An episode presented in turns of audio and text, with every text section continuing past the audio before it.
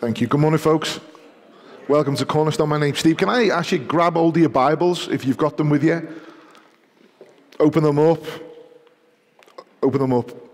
And if you're here for the first time, welcome. My name's Steve. I'm one of the leaders here. It is great to have you with us. And you join us on the second week of this series that we're doing in the book of Exodus. And as you turn to Exodus chapter 1, let me just tell you this that the theme of Exodus, as we've been told by both Ben and by Steve, is God revealing his glory through the saving and freeing of a people whom he will dwell amongst and through whom he will further display his glory to the world. Amen? That's the theme. It's all about God revealing his glory to a people that he frees, a people that he dwells amongst, and a people that he will use to further display his glory right across the world. And last week we saw right at the beginning that God is a God of promise, that he made promises to Abraham, Isaac, Jacob. And through the dysfunctional family of Jacob and Joseph, we see a multitude of people growing from a promise that was made to an old man who had no kids. And God's people were growing and growing, and they find themselves growing and multiplying in the land of Egypt. We've got a lot to do today. I'm going to read a portion, we'll talk about it, then we'll read some more, we'll talk about it, and we'll go that way. So grab your Bibles. Exodus 1, verse 8. Now there arose a new king over Egypt who did not know Joseph. And he said to his people, Behold, the people of Israel are too many and too mighty for us. Come, let us deal shrewdly with them, lest they multiply. And if war breaks out, they join our enemies and fight against us and escape from the land. Therefore, they set taskmasters over them to afflict them with heavy burdens. They built for Pharaoh store cities, Pithom and Ramesses. But the more they were oppressed, the more they multiplied and the more they spread abroad. And the Egyptians were in dread of the people of Israel. So they ruthlessly made the people of Israel work as slaves and made their lives bitter with hard service in mortar and brick and in all kinds of work in the field. In all their work, they ruthlessly made them work as slaves. Father, bless our time. Reveal to us the wonder of who you are in and through your word. We pray these things in Jesus' name. Amen. Folks, as you look through history, one of the ways that oppression begins and oppression is fostered towards another race, another nation, another people group is the fostering of fear that comes from insecurity. The fostering of a fear that comes from insecurity. It's only in the last few hundred years that we have seen the fostering of fear that has brought unwarranted insecurity that has led to the hatred and oppression towards different people and different races all across the world. We saw it through the regime of Hitler and the Nazis towards the Jewish people. You see it through the fostering of fear through a racial threat argument that was used to deadly effect during the apartheid in South Africa. We've seen the oppression, and we know in history the oppressions of millions of Africans, people captured and trafficked across the Atlantic, to be incarcerated and held in bondage, all for the building up of Western civilization. And we see it in the fear and insecurity that is wrongly felt when people from certain countries take residence in our own streets. See, what we read in these first few verses is something that, yes, happened thousands of years ago. And, folks, yes, happened and were the actions of a man who was in great power and was over the most powerful nation in the world. But what we read here is something that we are all susceptible to all susceptible to because of sin and the distortion it brings. So, folks, as we read through this, what we've got to make sure that we realize is that the forces at work here in this story are the same forces at work today that are attempting to do, destroy humanity through humanity. See, what we see right at the beginning is that there rose up a new king, a new Pharaoh, and the Bible tells us they didn't know Joseph He didn't know him. He'd forgotten who Joseph was. He, he'd forgotten that Joseph and Joseph's family, Jacob, were not enemies of Egypt, but were in fact allies of Egypt. That actually the prosperity and the wealth and the status of Egypt had something to do with the reign of Joseph himself many years before. But all this new king, this new Pharaoh was concerned about was his own power. And as the people of Israel multiplied for no reason other than the fact that they were growing, he felt insecure. And that insecurity bred to fear fear of Israel. You see that, verse 9. What does he say? There are too many people, and they are too mighty for us. He says there, verse 10 if war breaks out, they will join our enemies and they will fight against us and they will escape from the land. They weren't even slaves. See, we see the hatred and the fear building up because of this insecurity that this new king had. And then the response to this was oppression. But firstly, what he does is creates insecurity and fear amongst the people that he has influence over, the Egyptians. Verse 10, what does he say to them? Let us deal shrewdly with them. Verse 11, they, because of that, set taskmasters over them and burdening them. And verses 13 to 14, they made their lives bitter, working as slaves and building up of the Egyptian empire through the building of the store cities of Pithom and Ramesses. But, folks, let us not miss the Pharaoh is not only creating a conflict with Israel, he is in fact creating conflict and picking a fight with God. With every crack of the whip, Pharaoh was striking another blow against the plans and the purposes of God. Folks, oppression against humanity, whatever form it takes, is an attack on God. Human beings, we are created as image bearers to display the glory of God to the world, and any form of ridicule, disregard, harm, or oppression is an affront to God, is an affront to His plan, and it's an affront to His purposes. And in the oppression of God's people, Pharaoh is picking a fight with God and engaging in a spiritual conflict. He is declaring through this his resent and his disdain for God's people. He is sanctioning plans that were against God's plan to make Israel a great nation. And he was seeking to thwart God's purposes of giving them a land of their own by ensuring, verse 10, that they would not escape. They would not escape.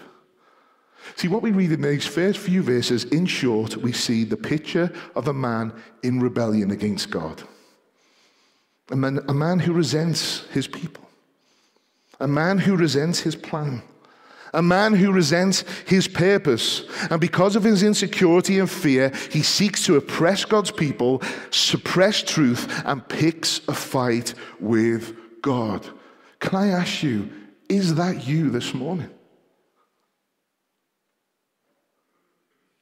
Are you in rebellion? Do you resent his people? Are you actively or even passively seeking to suppress truth?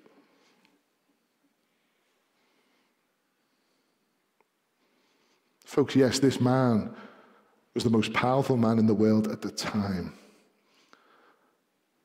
but it's the picture of the heart of a man who has the wrong fear, is insecure, and as a result, oppresses. Please be assured that no one can thwart God's plan. And God, as we will read, will stop at nothing to fulfill his purpose. See, despite the oppression and the persecution of God's people, God's people continue to multiply. It tells us there, and to spread abroad. And the Egyptians became even more fearful. So Pharaoh raises the volume. Let's read verses 15. Then the king of Egypt said to the Hebrew midwives of, of one who was named Shiphrah and the other Puah, when you serve as midwives to the Hebrew women and see them on the birth stool, if it is a son, you shall kill him. But if it is a daughter, you shall live. But the midwives feared God and did not do as the king of Egypt commanded them, but let the male children live. So the king of Egypt called the midwives and said to them, Why have you done this? Why have you done this and let the male children live? The midwife said to Pharaoh, Because the Hebrew women are not like the Egyptian women for they are vigorous and give birth before the midwife comes to them. So God dealt with the midwives, and the people multiplied and grew very strong. And because the midwives feared God, he gave them families. Then Pharaoh commanded all his people, Every son that is born to the Hebrews you shall cast into the Nile, but you shall let every daughter live. See, secondly, we, hear, we see here not, we see fear, security, and we see bravery. See, Pharaoh raises the volume of oppression from just slavery to infanticide. And he instructs the Hebrew midwives to kill any Israel baby boys that they deliver whilst the mothers are recovering from birth. See, what Pharaoh is doing here is instructing those who are serving to bring life, he's instructing them to become instruments of death. But what we see here is see is something in complete contrast to Pharaoh's fear and Pharaoh's insecurity. In the responses of the two women who are out of a right fear and a right security. Verse 17 because the midwives feared God, they did not do what had been asked of them, and they let the little boys live. See, the midwives did not do as the king commanded because they were secure in the God that they served. The God of Israel, who was the giver of life, and they feared him more than they feared Pharaoh. Folks, these ladies understood that obeying God is always the safest thing, despite the consequences that you could face. They had a security in who God is and who they were as his people that enabled them to bravely disobey Pharaoh. These two ladies knew the security and godly fear that Jesus talked about when he said this in Matthew 10 28. Do not fear those who kill the body, but cannot kill the soul. Rather, fear him who can destroy both soul and body in hell. Now, there's much debate and a lot of ink being spilt over how the midwives responded to Pharaoh. okay. He goes to them, Why have you done this? And their response is, Is it a lie? Did they lie to him? A lot of people have got all upset about whether they lied and whether they didn't and what was going on. The question is, did they lie? My answer, probably. Did they bear false witness? I think they did. Think about it. Their explanation was a bit ridiculous. The Hebrew women, they're much better than the Egyptians. They pop them out like a bullet from a gun. It's so quick, we can't get there in time. Come on. I've been at four births. It was traumatic. It was really traumatic for me. I'm telling you now. And every one of them was different. For the same lady, might I clarify. Everyone was different. Did they bear false witness? They probably did.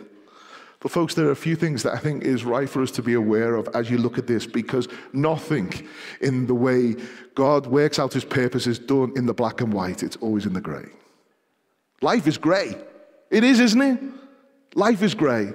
If we were a church that was all about black and all about white, it's wrong and it's right, we would be a place that have no grace whatsoever. Whatsoever. There are a few things that we need to think about. See, this lie was told to protect innocent children from a man who had no right to the truth. No right to the truth. And they did this service in the midst of the grey of the situation, out of service of life and love, because they feared the God who was the giver of life. And before maybe we all get uptight on, oh, well, they still lied and what's going on, verse 20, it tells us that God dealt with them well. It tells us that God was pleased with them. And it also tells us, verse 20, that even though Pharaoh tried to control the population through infanticide, Israel continued to multiply and they grew very strong. They grew very strong. Now, folks, I'm not saying that the, me- the ends always justifies the means. I am not saying that. But what I'm saying in this context are those people in the midst of the difficult circumstance, in the midst of the fact that their lives could be taken from them, they feared God. They were secure in who He was. And they were people who did not suppress truth. They were people that lived in light of truth. They bore false witness for the sake of love, and they lied to a man who had no right of the truth. No right.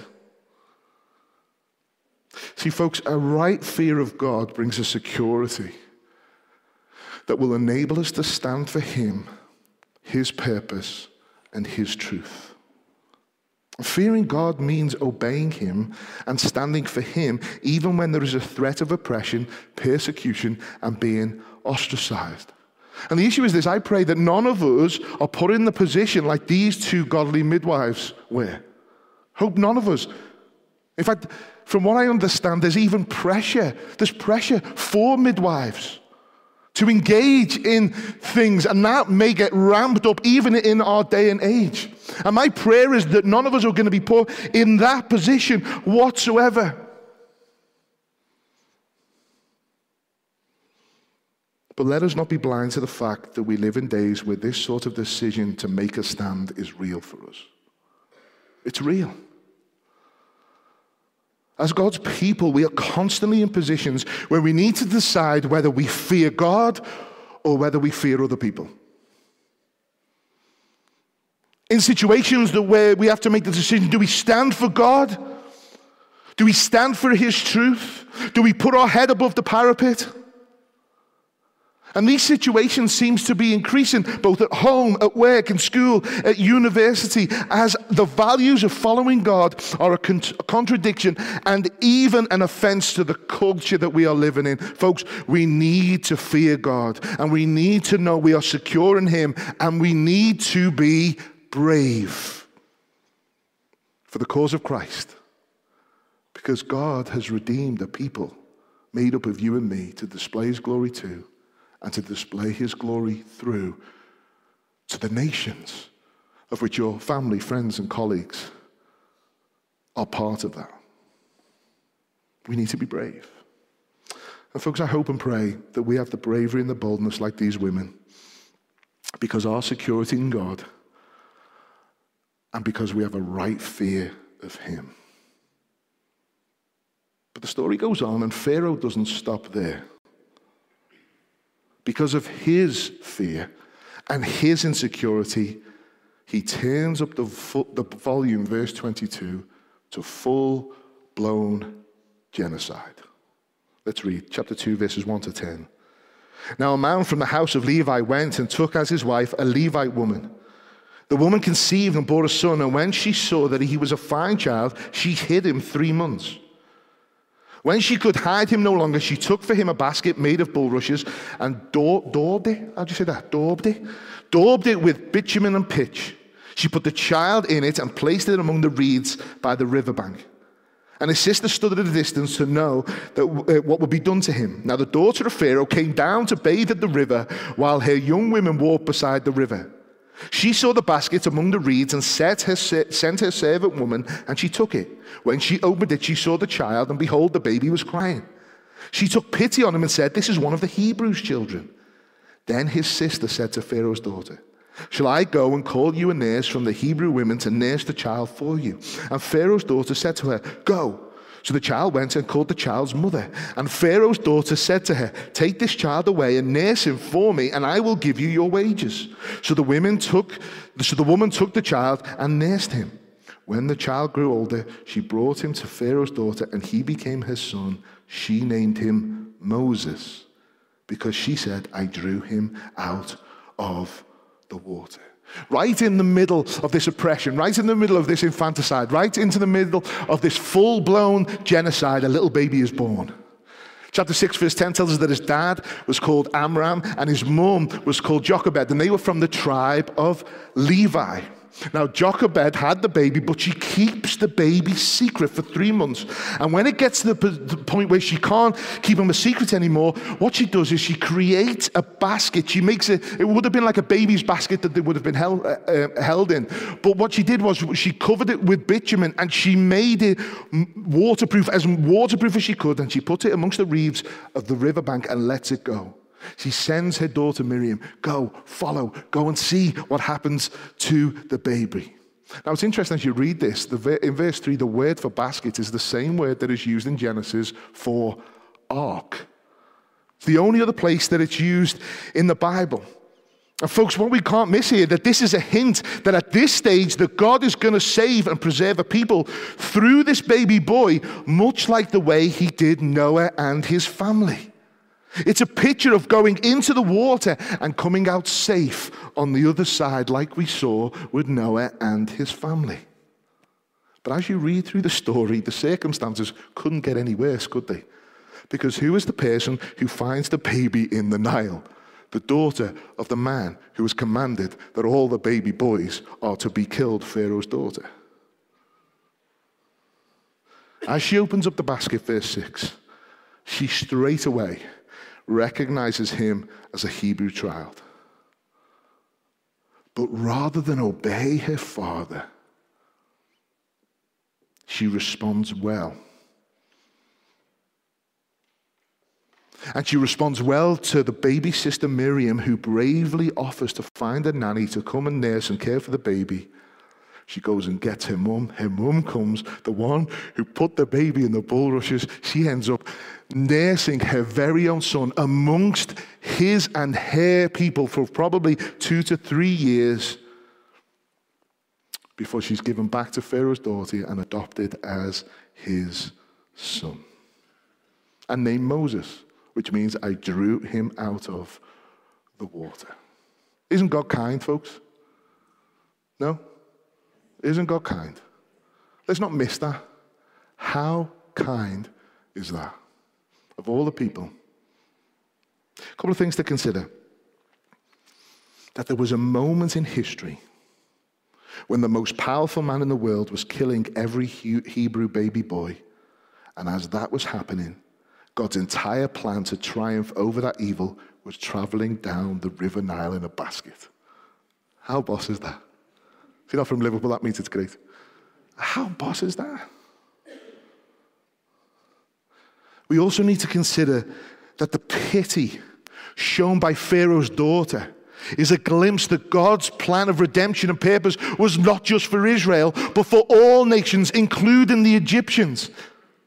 See that God was even working on her heart. She would have been completely sold, hook, line, and sinker to the re- regime and the heart of her father and everything that she'd experienced. But God had done a work on her heart to show pity on this little Hebrew baby boy, which is a glimpse that God is going to work uh, uh, on the hearts of all those people, not just those who are from Israel, but also those who are from Egypt and beyond. Chapter 12 tells us when God's people eventually come out of Egypt, Egyptians actually went with them. There was a multitude of all different kinds of people. Let's not miss that at this point.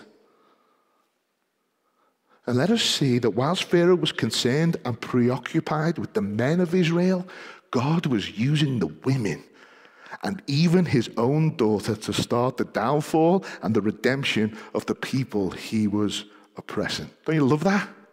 Amazing. And folks, as you read the Bible, this is something that is echoed right through Scripture. That God is regularly using women at the beginning and throughout the redemption story. Even if the Redeemer, unlike in this case, is a, is a man. It's like that picture of childbirth that God uses women to bring life into this world. He says to Eve right at the beginning, it is through your seed that the promised one will come, the Satan crusher will come. We see it was Rahab that assisted God's people in the conquering of Jacob, Jericho. We see that it was Ruth who becomes an ancestor of King David. It was Hannah who went to God before Samuel comes as a great prophet. It was Esther who rescued Israel. And it was through Elizabeth that John the Baptist was born, Mary, the mother of Jesus, and it was Mary Magdalene, the first human being ever to see the risen Christ. And you know what? It doesn't just stop there, does it? It's not that God is just using women, but it's through the ingenuity of women outmoving men who were in power. Who'd have thought that, eh? Big surprise to us men. Women are like, they're the waters we swim in, fellas. Every day. This is how God works out his purposes. He chooses and he uses people the world would not in order to bring about deliverance for his people. So we get to this point in the story that this fearful, insecure man has done everything that he can to oppress God, his people, his purposes, and his plans. And the means by which God will deliver his people is now living in his house. Is now living in his house. And we see the next part of the story, which is preparation for purpose. Chapter 2, verse 11. Let's read. One day, when Moses had grown up, he went out to his people and looked on their burdens, and he saw an Egyptian beating a Hebrew, one of his people. He looked this way and that, and seeing no one, he struck down the Egyptian and he hid him in the sand. When he went out the next day, behold, two Hebrews were struggling together, and he said to the man in the wrong, Why do you strike your companion? He said, Who made you a prince and a judge over us? Do you mean to kill me as you killed the Egyptian? Then Moses was afraid and thought, Surely the, the thing is known. When Pharaoh heard of it, he sought to kill Moses, but Moses fled from Pharaoh and stayed in the land of Midian, and he sat down by a well. Now, the priest of Midian had seven daughters, and they came and drew water and filled the troughs to water their father's flock. The shepherds came and drove them away, but Moses stood up and saved them and watered their flock. When they came home to the father Reuel, he said, How is it that you've come home so soon today? They said, An Egyptian delivered us out of the hands of the shepherds, and he even drew water for us and watered the flock. He said to his daughters, Then where is he? Why have you left the man? Call him, that he may eat bread. And Moses was content to dwell with the man, and he gave Moses his daughter Zipporah. She gave birth to a son, and he called him his name Gershom, for he said, I have been a sojourner in a foreign land. What we see at this part of the story is that we see this preparation of Moses for the purpose that God had for him. It tells us in Acts chapter 7, and Stephen there, just before he's killed, he's given like a sermon and he's given the history of all, uh, uh, of all God's people. And in verse 22, he says this Moses was instructed in all the wisdom of, Egypt, of the Egyptians, and he was mighty in his words and deeds. See, God, in his providence, allows Moses to be brought up in the midst of the Egyptian regime, learning all the wisdom and all the instruction. And he becomes mighty in words and mighty in deeds. He gets an education. Now, it's really interesting. It's so important for us to see this, folks, that God, in His goodness, uses even the things in our past before He saves us to prepare us for the purpose that He has. So his time in Egypt was not wasted time. See, Moses was going to lead nearly two million people out of Egypt. He needed some sort of leadership skills. He needed to have some idea. He got it wrong on several occasions, we're going to see that.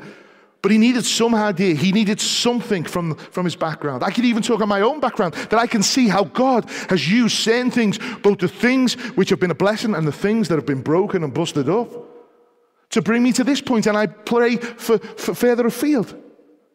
Within the Cornerstone Collective, every single pastor in our church has done secular work before they've become pastors. And I'm telling you now, you can see the difference between those who have and those who haven't. God has used something in the context of what we would say, inverted commas, as worldly in order to prepare for purpose. Whether you're in ministry or not, that's what God does. Whatever the background, he is shaping and using. And for Moses here, it was a life of education. And we see there that God is working on his heart also because he grows in his compassion. It tells us there, one day, verse 11, when Moses had grown up, he went out to his people and looked on their burdens. The original language gives this sense that he became passionate and had compassion for his people, he, the Hebrews, and what was happening to them by the Egyptians. He was stirring something up in his heart.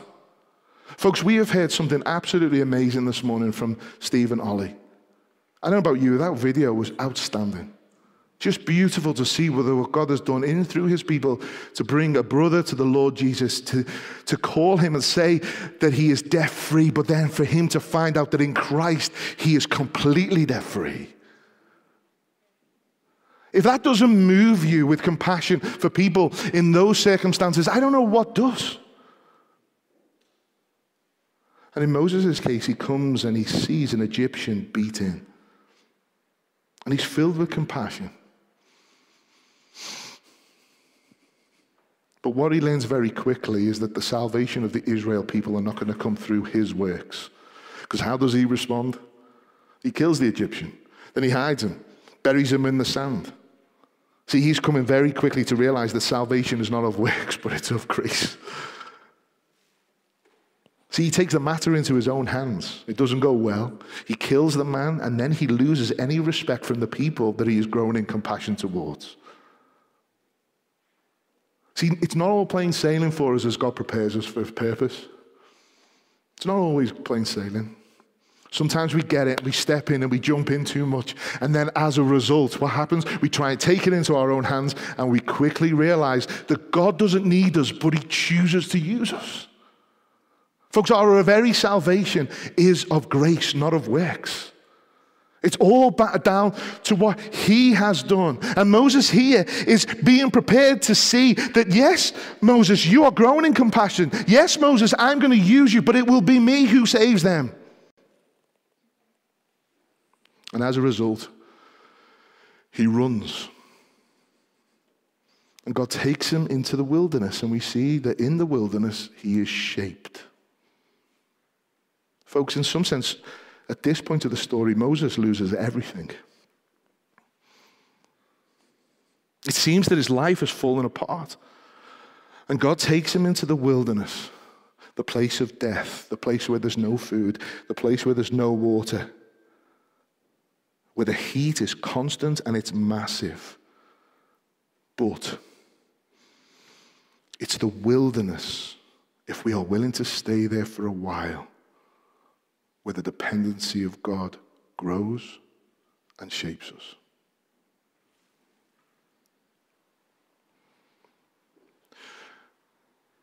For some of us, that wilderness could be painful circumstances wherever they may be. And what we find is that our prayers are often, get me out of this. When I think our prayer should be, get me through this. And in getting me through it, shape me. When the heat is massive and there's nothing else that I can hold on to, draw me to my knees and help me throw all my dependency on you. And we see that starting to change Moses through this part of the story. Straight away, when he arrives in Midian, rather than killing the shepherds, he just probably does them in and tells them to run off. And he goes from being somebody that was saved to somebody that saves shepherd girls. He gives them water. We see that God in the midst of the wilderness, well, he gets brought into the family of the high priest of Midian. These were God, these were people who knew God. And during that time there, he would have learned, and it tells us there, he come to realize that his past, he was a sojourner. That actually that was not his home, but his home was found amongst God's people. You see, in the midst of the wilderness, God is preparing him for something. In chapter 3, verse 1, we're told that whilst he was tending the sheep, that he becomes a shepherd. He has to lead these sheep, these sheep that have got their own ideas and doing their own things. He has to lead them. He has to bring them in. He has to be tender towards them. He has to learn the geography of the wilderness, the typography of the land. Why? Because one day he's going to walk and take through two million sheep. He needs to know where he's going. See, Moses had to come out of Egypt before he could go back in. He had to come out of that, be shaped before he could go back in. And it takes 40 years in the wilderness to prepare him for what God has him to do. It said that Moses was 40 years in Egypt learning to be somebody. He was then 40 years in the wilderness learning to be nothing, so that he could spend 40 years proving God to be everything. Patience, folks. Let us be patient as God prepares us, as God leads us. See, as He puts us through, these circumstances can be painful. But character is formed by these circumstances. So that when the moment God is preparing us for comes, however scary or challenging that might be, we are able, like Moses, to draw on those previous Exodus moments in our lives. Ephesians tells us this for by grace that we've been saved through faith. It's none of our own works, it's all a gift from God. So no one could boast. For we are his workmanship, created in Christ Jesus for good works, which God prepared beforehand that we should walk in them. We are his workmanship. What does that mean? It means God is at work in our lives for his service. And he is using every moment, and not a moment is wasted for his glory and for his purpose. See, what we see here, that God clearly is preparing Moses for a purpose but I don't want us, as we close, to lose and to miss where the hope really lies.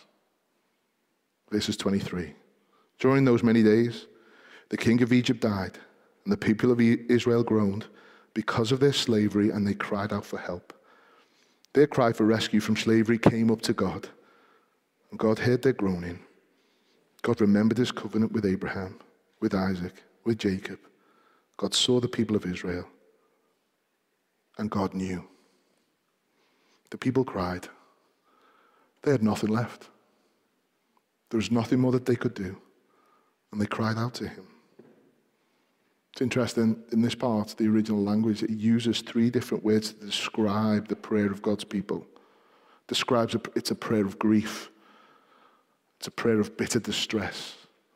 It's a prayer of painful agony. And, folks, sometimes, and I know this is true for some of you now, the only prayer that we've got towards God is a groan from our hearts. Out of the depths, I cry to your Lord. Oh, Lord, hear my voice. Let your ears be attentive to the voice. And please show me mercy. The people cried. And God heard, and God saw. An old preacher said this every blow of the hand that buffets you, every cut of the scourge, every scourging hour under the noontide sun, every lonely hour when your loved ones and friends stand aloof, every step into the valley of the shadow, every moment of sleep beneath the juniper tree is watched by the eyes that never slumbers or sleep. God heard them and God saw them. Folks, God hears you and he sees you. Psalm 34 the eyes of the Lord are towards the righteous and his ears towards their cry. He sees you and he hears you. When you feel that nobody else does, he promises to. And folks, this was the course over the course of many, many years. And we have to take from this that he, as God hears their cry and he sees them and he hears them, we've got to take them for those of, of, of those of us who are his people, who are righteous, who have been saved, who have been slaved from the slavery, slavery of sin. He also sees and he also hears us. So out of your depths, cry to him. Cry to him.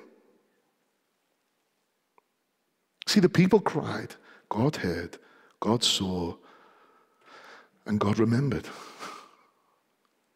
God remembered his promise. He remembered his promise to Abraham. And folks, we didn't read this like last week, and it's not on the screen because I've just added it this morning. That a promise, a promise that God gave to Abraham was this in chapter 15. As the sun was going down, a deep sleep fell on Abraham, and behold, dreadful and uh, uh behold, a dreadful and a great darkness fell upon him. Then the Lord said to Abraham, Know for certain that your offspring will be sojourners in a land that is not their land, theirs, and will be servants there and they will be afflicted for 400 years. But I will bring judgment on the nation that they serve, and afterwards they shall come out with great possessions. God remembered their promise. These people uh, have probably forgotten the promises of God in light of what was said to Abraham.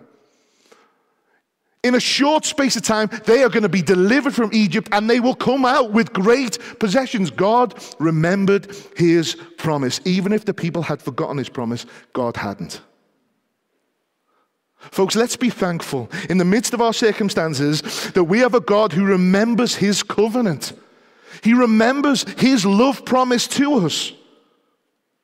Let's be thankful that it's not our sin that he remembers, even though at times for us that's all we can remember. He chooses to remember that no more. Amen? Amen. Let us remember that we have a God that in the midst of us crying out, hears us sees us and remembers the promise, the covenant that He has given to us, that is all down to Him, that it's all about Him, and we get to enjoy in the spoils of it. Let us remember. And finally, let us never forget that God knows. What a great way to let in this. God knew.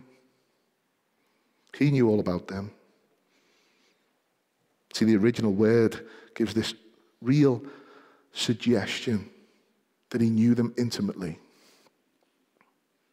that he was personally acquainted with their suffering. See, the hope, folks, lies in a God who knows, a God who remembers, a God who hears, a God who sees, and a God who says, Cry out to me. And this is true for us. Our hope lies with the same God. Amen. A God who sees you. A God who is faithful in keeping his promises towards you, even when you forget them. A God who has done everything that he can to redeem you. And a God who is intimately and personally acquainted with your suffering. See, our hope lies with a God who is the man of sorrows, who is acquainted with our grief, with a God who was despised and rejected by men, a God who has borne our griefs and carried our sorrows. A God who was pierced for our transgressions and bruised for our iniquities. A God who took the punishment that brought us peace, and it's by the stripes that he was given we are healed. In and through faith in the Lord Jesus Christ, we can be assured that we have security in Him. We can be brave for Him, that He is working out and preparing us for workmanship that He has given us. And in the midst of however He takes us through that, He knows. He knows.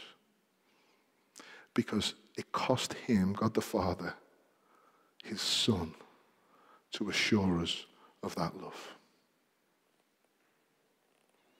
The rescue plan has begun. And God will use Moses to deliver his people. And, folks, this all points to the rescue plan that has been accomplished through not Moses, but Jesus, our Savior, who hears, sees, remembers, and knows. Amen. Let's pray. Father, thank you so much for who you are and what you've done for us. We thank you that, that hope lies with you. We thank you and we praise you that you are kind, you are gracious, you are loving, and you are with us. And we thank you for Jesus.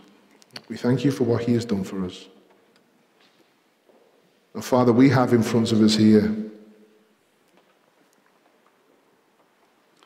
emblems that remind us and show us of how much it cost you and your son to redeem a people to yourself. We thank you that the bread represents Jesus' broken body, that this juice and wine represent his spilled blood, and we thank you and we praise you from the bottom of our hearts that as we look at that, we know that you know. And we know that you remember. And we know that you see. So as we cry out, remind us by your Spirit of how precious we are as your people. Accept of our praise, accept of our worship. We pray these things in Jesus' name. Amen. Folks, we're late this morning, very late. It's 12 o'clock. So we're going to sing, and as we sing, we'll pass the bread and we'll pass the wine. As the guys sing, and as we sing together, we'll do that. Because actually, this is cause for celebration. Amen? It's not a funeral service, it's a celebration party. That we have a God who knows. So the guys will pass the bread and then they'll pass the wine together. Eat, drink. If you want to pray where you're standing with someone as they're singing, you can do that. God has the capabilities to hear our singing and our prayers at the same time. So we can do that. So let's pass the let's pass the wine and let's give thanks as we pray and as we praise together. Amen. And we'll get the kids in as well. As they come in, don't worry. It won't be too chaotic. We'll enjoy it and celebrate together. Let's do that together. Let's eat and drink and be thankful.